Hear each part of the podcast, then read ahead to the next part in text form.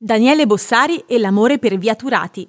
Conduttore televisivo e radiofonico, è cresciuto nella zona ovest tra Gambara e Bande Nere. I suoi primi ricordi risalgono alla seconda metà degli anni 70 e racconta Mi rivedo soprattutto nelle passeggiate domenicali con i miei genitori al Luna Park Le Varesine e allo zoo dei giardini di Porta Venezia, che ormai non esistono più.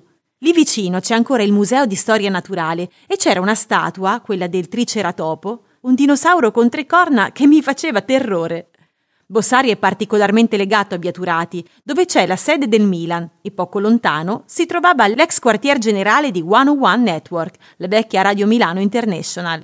Il mio sogno è partito da lì, ricorda Daniele. Grazie ad un amico potevo entrare a guardare. Dovevo capire cosa dovevo fare per diventare DJ, per far colpo sulle ragazze. Poi è diventato un lavoro con contratti a Radio Capita, Radio DJ, Radio Monte Carlo. Il suo sogno è riuscire a vedere Milano al passo coi tempi e con una realtà come quella di Stoccolma.